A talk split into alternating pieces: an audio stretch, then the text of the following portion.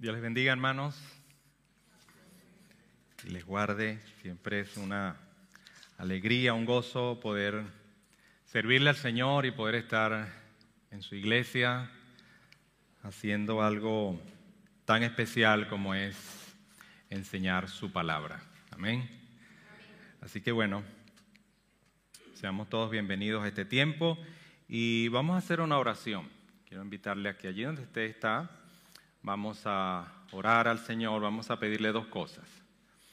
Y creo que voy a estar siempre orando cada vez que tenga la oportunidad de enseñar la palabra de Dios, orando por esas dos cosas. La primera es que Dios hable a nuestro corazón. Sabe, no solamente entender conceptos, ideas, eh, una enseñanza teórica, sino que el Espíritu Santo en la mañana de hoy pueda hablar a nuestro corazón. Estoy seguro que Él tiene mucho que decirnos en esta oportunidad. Y lo segundo es que yo pueda, lo más brevemente posible, enseñar conforme a la palabra de Dios y no conforme a mis ideas o a mis criterios o a mis comentarios. Amén. Entonces, bueno, allí donde está sentadito vamos a inclinar nuestros rostros y vamos a pedirle eso al Señor. Padre, te alabamos, te seguimos alabando, te seguimos adorando, ahora con tu palabra. Dios, si algo nos define a nosotros es como seres profundamente necesitados de ti. Nuestra mayor necesidad es de ti, Señor. Y es por ello que en esta hora queremos pedirte que hables a nuestro corazón. No queremos solo que nuestra mente se alimente, no queremos solo adquirir información o conceptos, queremos que tu espíritu hable a nuestro espíritu. Te pedimos también, Señor, para que me ayudes a explicar tu palabra y solamente tu palabra.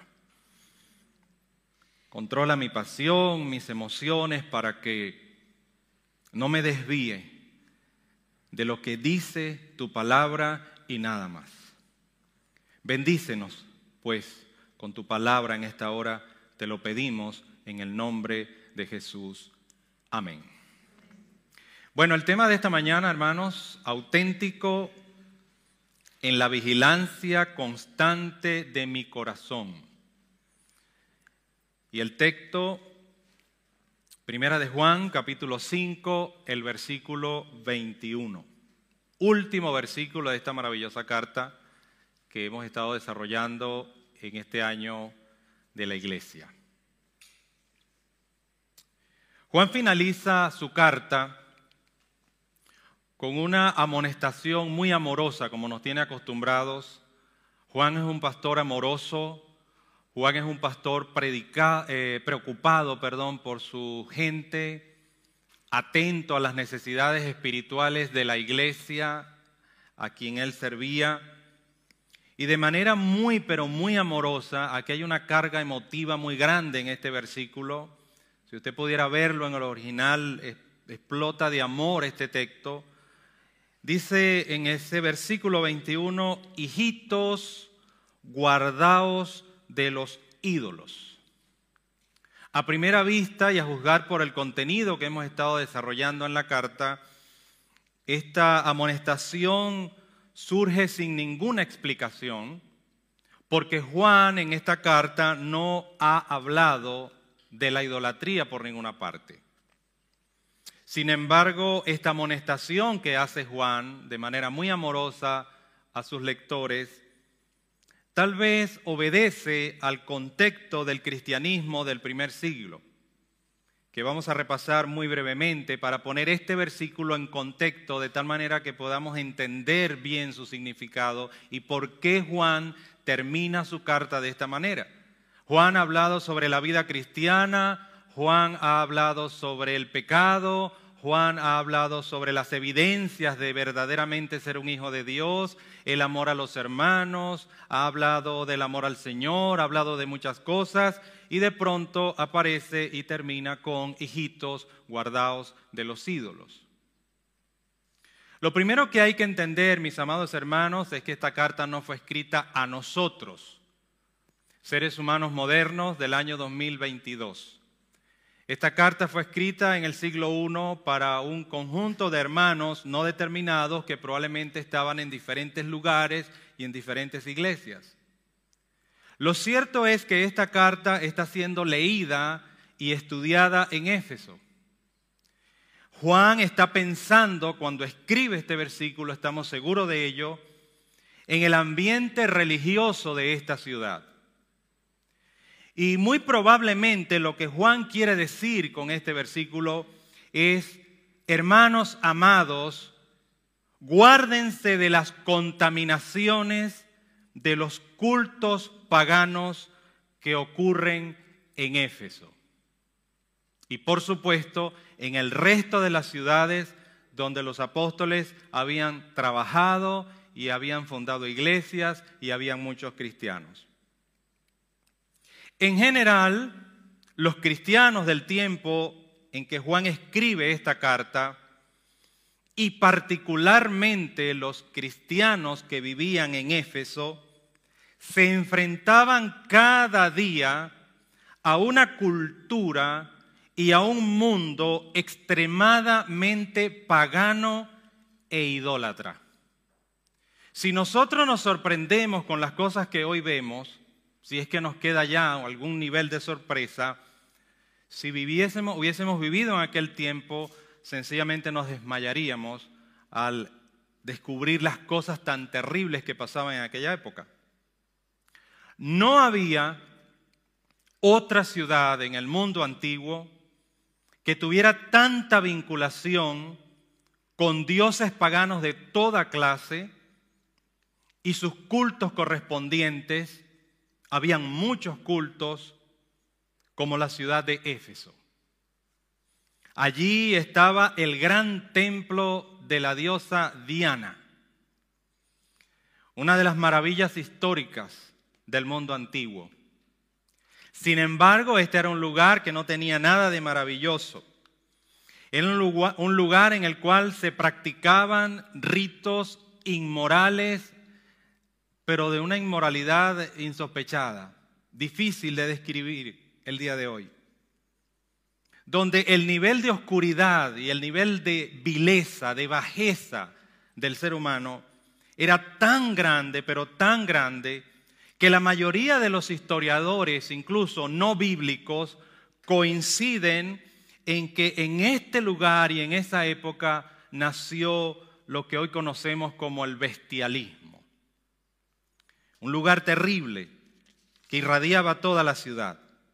Pero además de eso, el templo de Diana, por su compenetración política con la ciudad, era un lugar donde se otorgaba derecho de asilo a los criminales. De tal manera que en ese lugar vivían muchos criminales muy peligrosos. Era un lugar donde además se vendían y se mercadeaban amuletos y fetiches de todo tipo que tenían una relación directa con astrología, con brujería, con encantamientos, con exorcismos y todas formas de falsedades mágicas. Entonces Juan hace esta advertencia porque sus lectores eran hermanos que vivían en esta ciudad. Las iglesias y los grupos de hermanos estaban conviviendo en este lugar. Y es difícil no darse cuenta o darse cuenta de que estos cultos paganos, es muy difícil darnos cuenta de que estos cultos paganos hasta dónde podían llegar y podían influenciar no solamente en la vida de los cristianos, sino en la vida de todo lo que representaba la ciudad de Éfeso. Es muy difícil para nosotros imaginarnos el nivel de influencia que tenía todo esto. No era fácil entonces para un cristiano en el momento en que escribe Juan eh, guardarse de la idolatría. Pero Juan dice, guárdense de los ídolos. Y la enseñanza inmediata que hay aquí para nosotros es que los cristianos genuinos, verdaderos, los hijos de Dios, no deben nunca perderse en las ilusiones de la religión, en las ilusiones de las tendencias paganas o modernas del tiempo en que viven. No deben nunca levantar un altar en su corazón o un ídolo que tome el lugar de Dios. Deben aprender o debemos aprender a guardarnos de todo contagio de creencias falsas. Debemos aprender a guardarnos y no permitir que ninguna cosa, que ninguna actividad o que ninguna persona tome el lugar que le corresponde a Dios en nuestro corazón. Y que nos haga olvidar la fidelidad, el compromiso y la prioridad que debe tener Dios en nuestro corazón. El cristiano está llamado entonces a vencer la idolatría y puede hacerlo porque tiene herramientas para ello. Y la, herramienta más importante es que el cristiano camine cada día con Jesús para poder vencer. Este es, a grosso modo, en general, de manera muy, muy breve, el contexto religioso, social, en el cual los cristianos, a quienes Juan escribe, vivían. Ahora, nosotros, como Juan no dice más nada de este tema, nosotros vamos a tratar de desarrollar este tema de una manera muy práctica. Vamos a hacer algunas preguntas, las vamos a contestar y haciendo las preguntas, si usted está aquí, presta atención y usted va llevando nota de las preguntas y de las respuestas, al final esa dinámica le puede permitir a usted crear su propia aplicación en su propio contexto, en su propia vida. Vamos a comenzar primero diciendo esta pregunta. ¿Qué significa el término idolatría?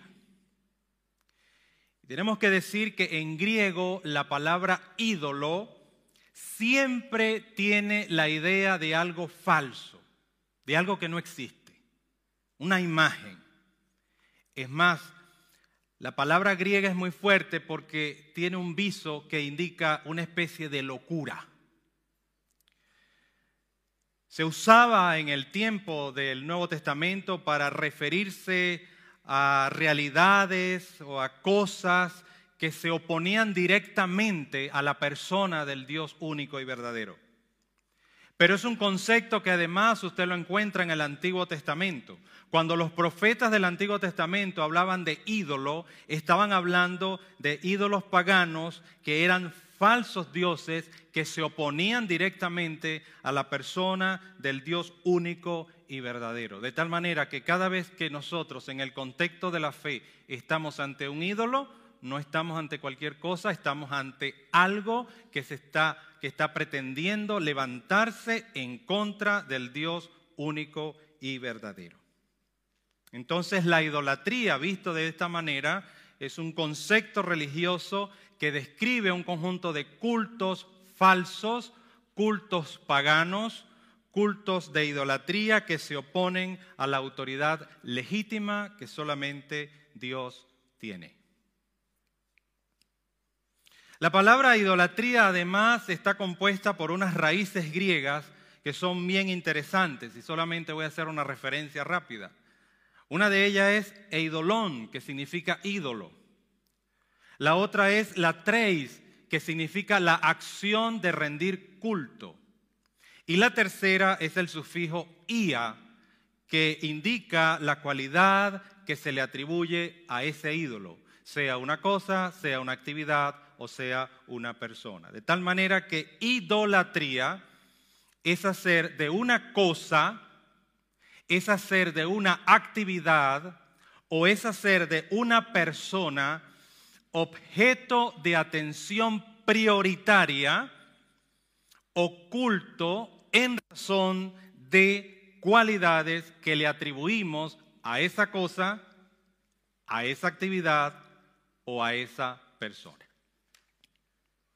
Segunda pregunta. ¿Dónde y cómo se forma un ídolo?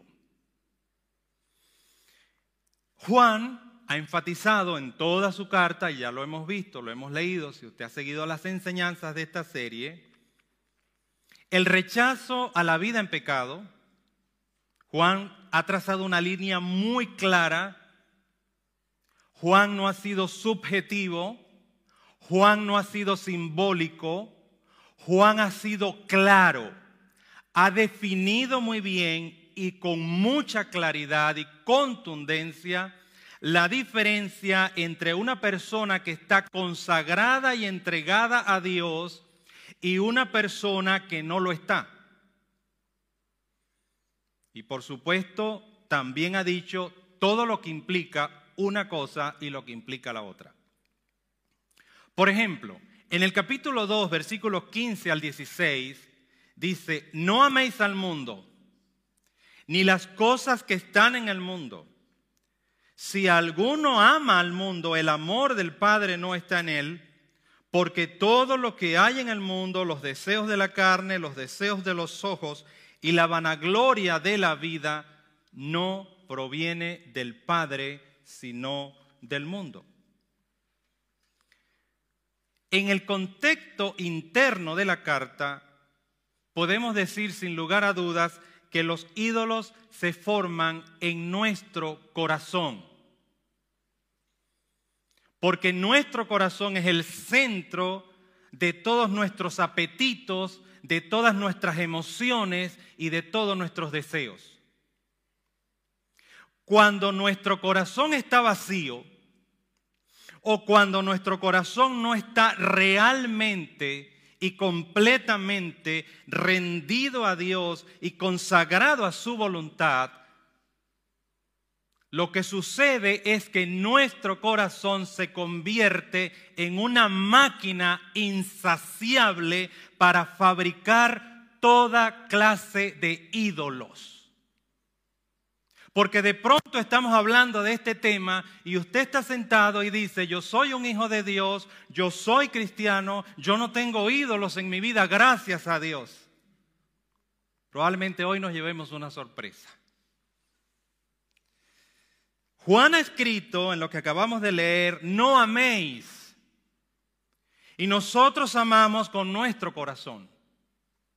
Juan ha escrito las cosas del mundo. Y las cosas del mundo son todas aquellas situaciones, cosas, personas, objetos y actividades que permanentemente están compitiendo con Dios para ganar un lugar prominente en nuestro corazón. Dinero, trabajo, deporte, actividad, posesiones, pareja, hijos, etcétera, etcétera, etcétera. Y también, por supuesto, implica el sistema de valores del mundo. Por cierto que pensando en esto, hoy extrañamente está ocurriendo un fenómeno. En lugar de que los cristianos ejerzamos influencia sobre el mundo, estamos observando peligrosamente que el mundo cada día influye más sobre nosotros. Juan ha escrito además los deseos de la carne y los deseos de los ojos. Y el deseo de la carne y el deseo de los ojos es algo que me corresponde o me compete solo a mí, solo a usted.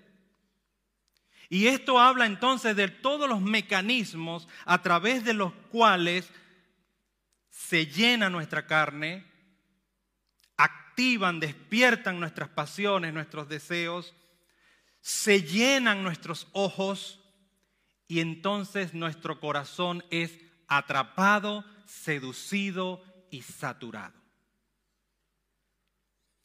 Si nuestra carne y nuestros ojos no están controlados y gobernados por el Espíritu Santo de Dios, entonces estarán controlados y gobernados por ídolos que fabricamos y ni cuenta nos damos. En consecuencia, la primera conclusión a la que llegamos aquí es que o somos controlados por Dios o somos controlados por ídolos que van a manejar a su antojo Y le voy a decir algo, hermano, amado y querido, usted ni yo tenemos la fuerza para controlar a ningún ídolo. Entonces los ídolos manejan a su antojo nuestros ojos, nuestras emociones, nuestros pensamientos, nuestras pasiones, nuestros deseos. La técnica de Satanás no ha cambiado. Es exactamente la misma que usó con Eva y luego con Adán y de ahí se repite, se repite, se repite, se repite hasta el día de nosotros hoy.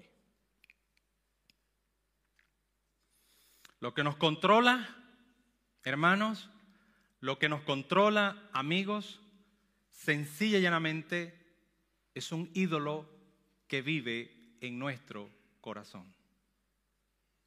Juan ha escrito además la vanagloria de la vida. Y esto es el orgullo de la vida, la arrogancia de la vida. Y el orgullo y la arrogancia crecen en nuestro corazón.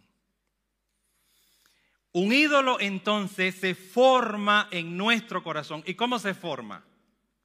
Se forma cuando nuestro corazón no está totalmente rendido a Dios, cuando nuestro corazón no está totalmente rendido a la voluntad de Dios, y entonces nuestros ojos y entonces nuestra carne, nuestras pasiones, nuestras emociones y nuestros deseos terminan controlándonos al punto de que usted puede estar sentado en esa silla y al mismo tiempo no estar en este lugar.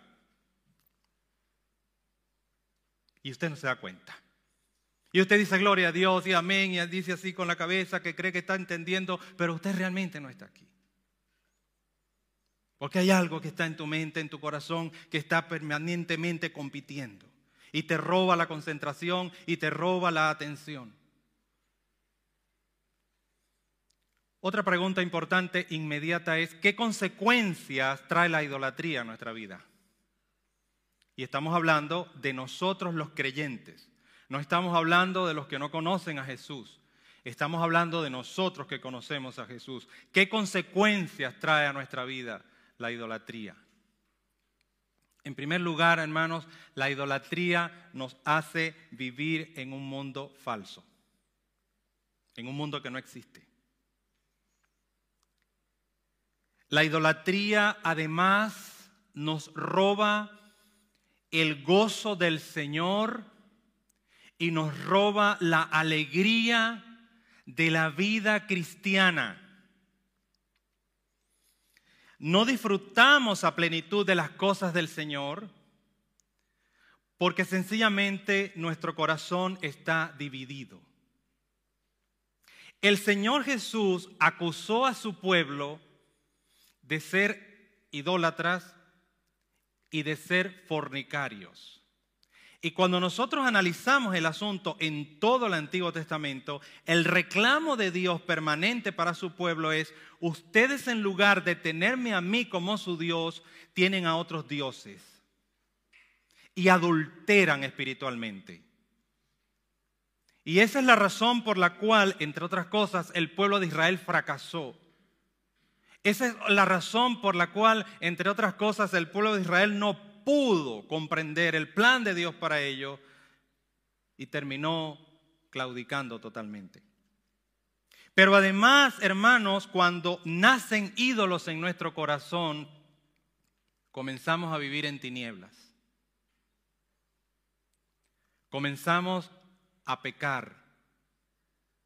Nos demos cuenta o no nos demos cuenta, lo entendamos o no lo entendamos, lo aceptemos o no lo aceptemos, sencillamente vivimos en desobediencia, vivimos en tinieblas, porque los ídolos nos están quitando la energía, el tiempo y la prioridad que solamente le pertenecen a Dios.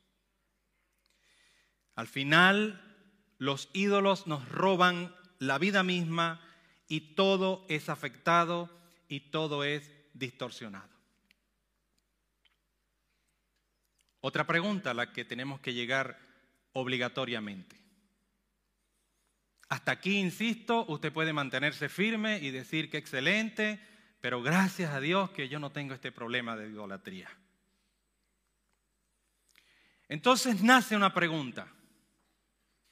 ¿Qué ídolos pueden formarse y pueden adueñarse de nosotros hoy? ¿Qué ídolos pueden crecer en el corazón de una persona que ha nacido de nuevo ciertamente? Que es una nueva criatura ciertamente? Que es un cristiano verdadero ciertamente? Pero que su corazón está luchando para zafarse del control de una cosa, de una actividad o de una persona. La familia. La pareja, los hijos, padres, tíos, un novio, una novia. Si la familia en cualquier estado o estructura que sea ocupa, óigame bien, no estoy diciendo que abandonemos a nuestras familias, ni que no atendamos a nuestras familias, ni que no cuidemos a nuestras familias, ni le dediquemos tiempo y energía a nuestras familias, porque consumen tiempo y energía y recursos nuestra familia y tenemos la obligación moral y delante de Dios de atender eso. Pero, si cualquier miembro de mi familia, mi esposa, mis hijas, mi madre, mi hermana, llega a ocupar y llega a consumirme el tiempo y la energía que es de Dios, en mi corazón, entonces yo tengo un ídolo que se llama mi familia.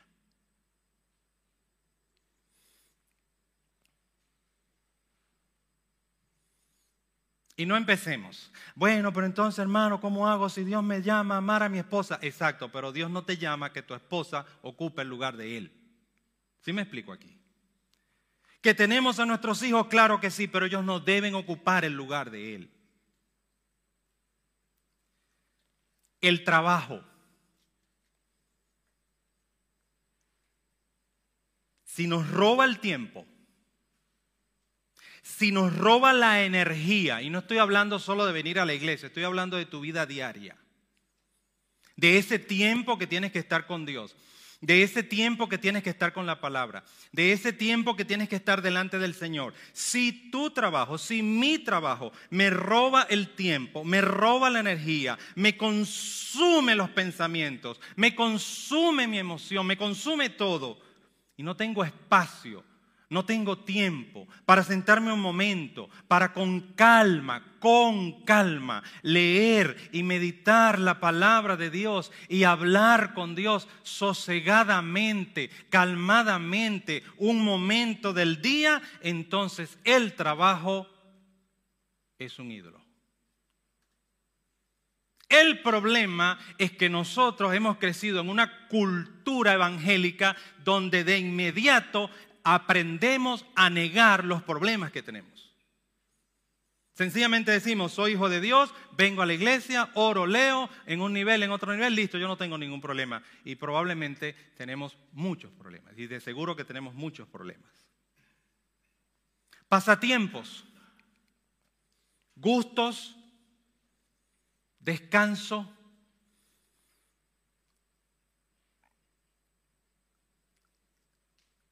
cualquier cosa, un pasatiempo, una actividad que me encanta. Y no está mal que me encante. Y no está mal que pase un tiempo de diversión. Y no está mal que descanse. Y no está mal eso. Pero si eso está primero que Dios, porque hay momentos en la vida cristiana, y yo no me cansaré de repetirlo, hermano, la vida cristiana de calidad exige esfuerzo, exige trabajo, exige esa milla más si usted quiere ser un cristiano de calidad, un cristiano fructífero, que hace más que ir a una reunión, que hace más que oír palabra, que hace más que cantar y leer en forma general, un cristiano que le da a Dios algo. Como dijo el rey David, Señor, no te, no te daremos nada que no nos haya costado. Entonces los pasatiempos o las cosas que nos gustan. De tal manera que cualquier cosa, cualquier actividad, cualquier persona, cosa, actividad o persona que me controle más de lo que me controla Dios, entonces yo tengo un ídolo en mi corazón que me va a traer muchos problemas. Ahora, hay un ídolo que es letal. Porque de pronto hacemos un trabajo y controlamos el tema de la familia, hacemos otro trabajo y controlamos el tema del trabajo y hacemos otro trabajo y controlamos el tiempo del pasatiempo y hay muchas estrategias y mucha consejería que nos puede ayudar en esto. Pero hay un ídolo que es el más peligroso de todos los ídolos y que nació el día que Adán y Eva pecaron en el jardín del Edén. El problema con este ídolo es que es muy difícil de detectar por quien lo padece. Es difícil también de sacarlo del corazón. Y este ídolo, después de Adán y Eva, es el que más ha destruido y continúa destruyendo no solo vidas cristianas, sino cualquier vida. Y este ídolo es nuestro propio yo. Cuando la autocomplacencia y autosatisfacción se adueñan de mi corazón, lo que ocurre es que yo comienzo a vivir para mí. Así que el ídolo más terrible el ídolo que me puede destruir profundamente, muy probablemente lleva mi propio nombre. Mi yo y mi sentido de siempre complacerme y hacer lo que me gusta y hacer lo que me llena, etcétera, etcétera, si no controlo eso, puede ocupar el lugar de Dios y a la final me destruye.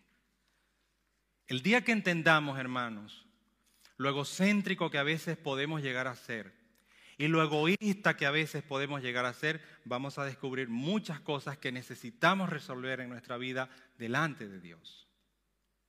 Porque al final, lo que persigue el ídolo, cualquiera que éste sea, es generarnos placer. Por eso es que en el fondo todos los pecados de cualquier naturaleza nacen o se producen como consecuencia de un ídolo que está en mi corazón. Cada vez que analizamos una conducta pecaminosa, le damos, como dicen acá, van tirando del hilo, vamos tirando, tirando, tirando, tirando y ¡pum! llegamos al corazón. ¿Y qué encontramos en el corazón? Un ídolo. Una, una cosa que está amarrada allí y que no me deja avanzar y que me hace creer que yo tengo el control me hace creer que yo puedo. Me hace creer que yo puedo maniobrar y puedo manejar las cosas sin ningún problema. Por eso es bueno recordar lo que dice el apóstol Pablo en 1 Corintios 9, 26, 27. Así que yo de esta manera corro, no como la aventura, de esta manera peleo, no como quien golpea al aire, sino que golpeo mi cuerpo y lo pongo en servidumbre, no sea que habiendo sido heraldo para otros, yo mismo venga a ser eliminado. Pablo sabía que su principal enemigo no era el diablo. Y quiero decirle algo, hermanos.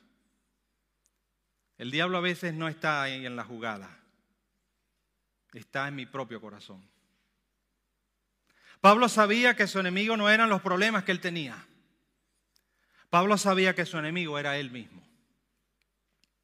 Y por eso también escribió en Filipenses 1:21, porque para mí el vivir es Cristo y el morir es ganancia.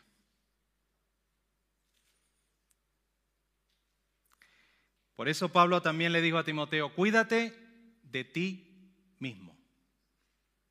Y ustedes saben, hermanos, nosotros aprendemos a cuidarnos de todo y aprendemos a cuidarnos de todos, pero nunca aprendemos a cuidarnos o muy pocas veces aprendemos a cuidarnos de nosotros mismos. Y al final de mi historia hay una sola persona que tiene la capacidad de destruirme a mí y soy yo mismo. Y no lo entiendo. Puedo ser mi propio ídolo. Puedo levantarme y levantar una torre de Babel en mi corazón y no me estoy dando cuenta. Y si llegamos a ser honestos algún día, vamos a entender que nuestra vida generalmente gira alrededor de quién? De nosotros mismos. Mi familia, mis estudios, mis gustos, mi salud, mi descanso, mi, mi, mi, mi, mi tiempo, mis vacaciones, mis actividades, mis cosas, mis cosas, mis cosas y mis cosas y mis cosas y mis cosas. Y cuidado, alguien se meta con mis cosas.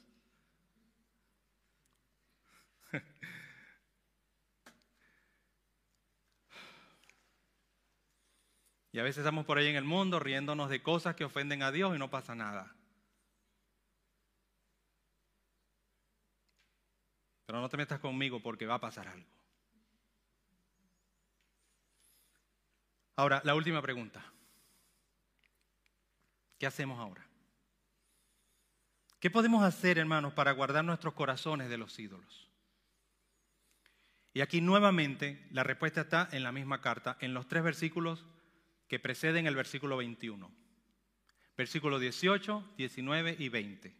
Ya el pastor Flavio el domingo próximo pasado explicó ese texto, no lo voy a volver a explicar, pero solamente voy a recordarles, si usted estuvo aquí y prestó atención y captó la enseñanza y fue a su grupo de casa y hizo la tarea y hizo las preguntas, ya usted sabe de qué se trata esto.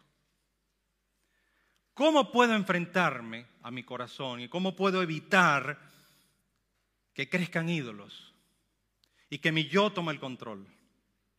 En el versículo 18, el principio que aprendimos es que el cristiano está libre del poder del pecado. Y este es un concepto que repite Juan permanentemente.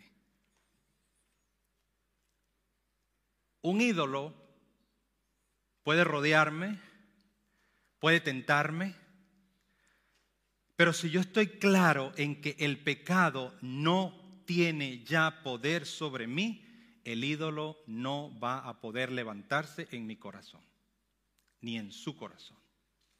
Número 2, versículo 19.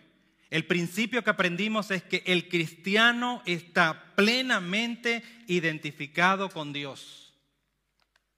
El cristiano está absorbido por Dios, concentrado en Dios. El cristiano ama a Dios, el cristiano ama la palabra de Dios, el cristiano ama la iglesia, el cristiano ama los caminos del Señor, el cristiano procura y se esfuerza con placer primeramente a Dios, porque está identificado con Dios, porque ama a Dios, porque sabe que Dios es lo más importante en su vida, es lo vital en su vida. El versículo 20 el principio que aprendimos allí es que el cristiano entonces y en consecuencia a las dos verdades anteriores está gobernado, gobernado, dirigido por la verdad absoluta del Evangelio, por el Hijo de Dios Jesucristo y el verdadero Dios. De tal manera que si me concibo como un hijo de Dios que está libre del poder del pecado, si me concibo como un hijo de Dios que está plenamente identificado con Dios, yo no tengo nada que buscar en el mundo y el mundo no tiene nada que buscar en mí. Dice primera de Juan 2.1, hijitos, les escribo a ustedes para que no pequen, porque no tienen necesidad de andar pecando y andar haciendo torpezas. Y en caso de que lo hagan, vayan a Jesucristo y pidan perdón y Él les va a perdonar. Pero nosotros como hijos de Dios no tenemos ninguna necesidad de andar por allí haciendo cosas que no son de nuestra naturaleza. No tenemos por qué albergar en nuestra mente pensamientos que no deben estar allí. No tenemos por qué albergar en nuestras emociones emociones que no deben estar allí. No tenemos por qué ver aquello que mis ojos no deben ver. No tenemos por qué hablar aquello que mi boca no debe hablar. No tengo por qué hacer lo que no tengo ninguna necesidad de hacer. Porque Dios nos consume. Es nuestra identidad, es nuestra vida. Y si además vivo gobernado por el Evangelio, por el Hijo, por el Espíritu Santo y por el Dios verdadero, entonces esas tres convicciones me van a guardar completamente de que en mi corazón crezcan ídolos. Esta es la enseñanza del texto. Ahora, mis hermanos, con esto en mente, vamos a cerrar este tiempo y yo quisiera que usted cerrara sus ojos, inclinara su cabecita, y vamos a tener un tiempo de oración. de reflexión en oración sobre lo que Dios nos ha hablado.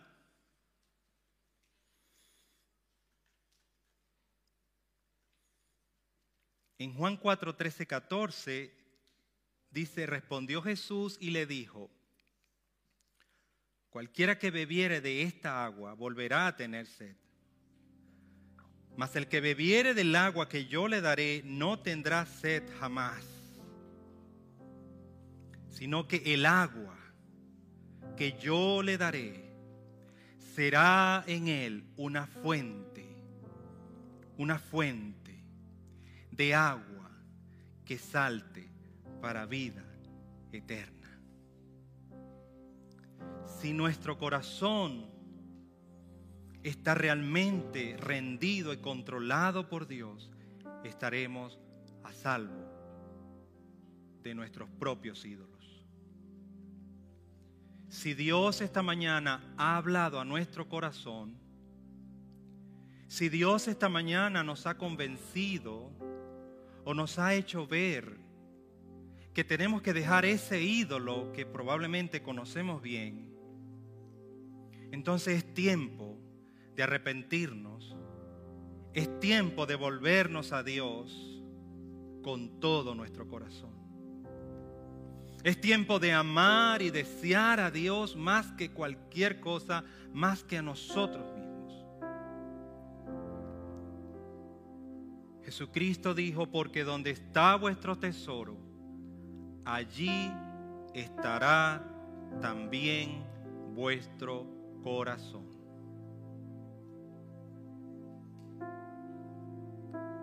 No importa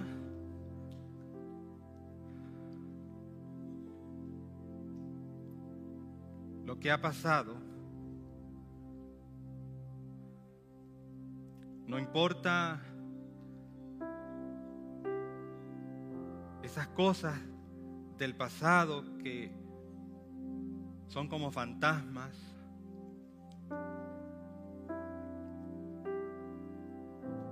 Lo que importa ahora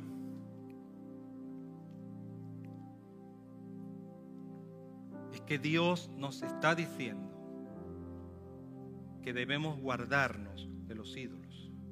Y lo que importa ahora es que si el Espíritu Santo ha revelado a tu mente y a tu corazón algo, te ha dado una idea, ha cruzado por tu mente algún pensamiento, alguna figura, alguna imagen, alguna cosa, alguna persona, alguna actividad con la que luchas.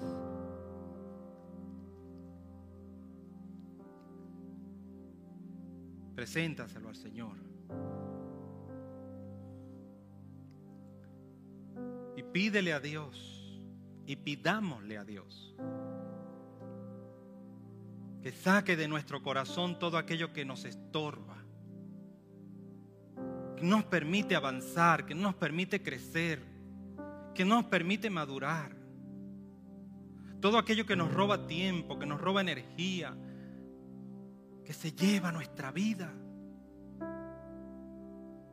nuestra juventud, nuestra salud, que consume nuestro pensamiento, nuestras emociones, que nos deja secos y con sed. Ese ídolo.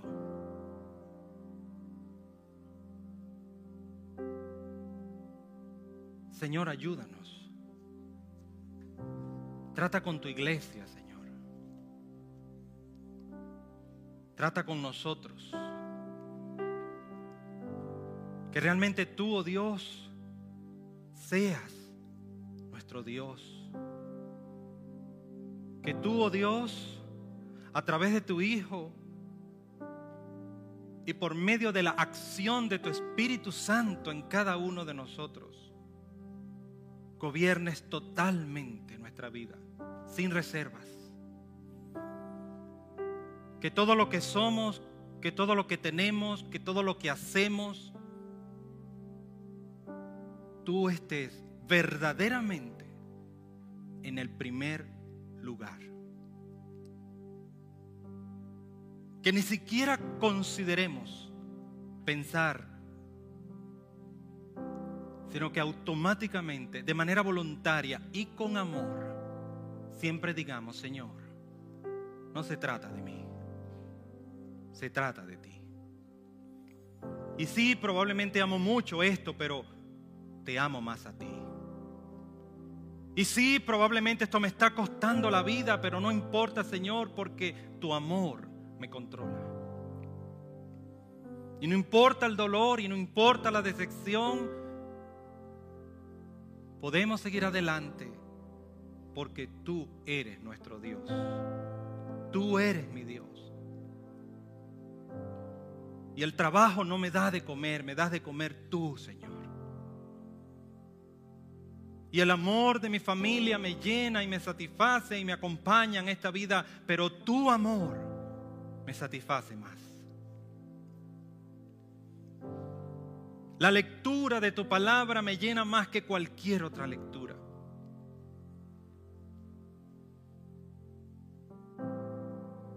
Hoy, Señor, cerramos el estudio de esta carta maravillosa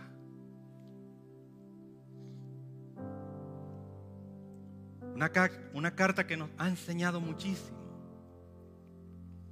y que ha sido una gran bendición transitar por ella.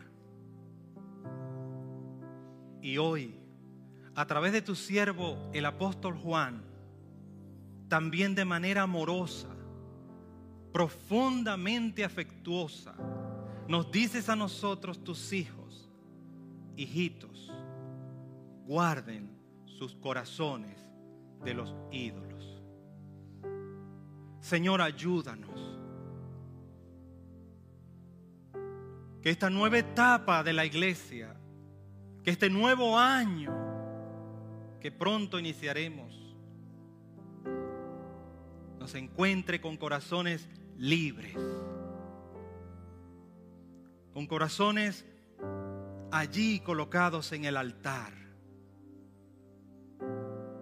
con corazones que están en las manos de Dios. Que nuestras emociones, nuestros sentimientos, nuestras pasiones, todo lo que somos, todo lo que tenemos,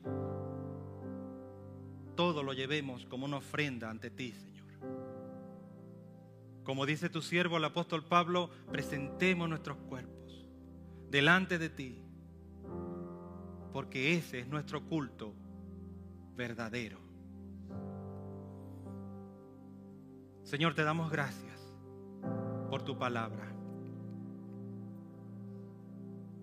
Y te damos gracias porque hoy nos has hablado a través de estos versículos, no a través de mí, a través de estos versículos. Si te oímos o no es otro tema, pero usted nos ha hablado, Señor. Si te prestamos atención o no, ese es otro asunto.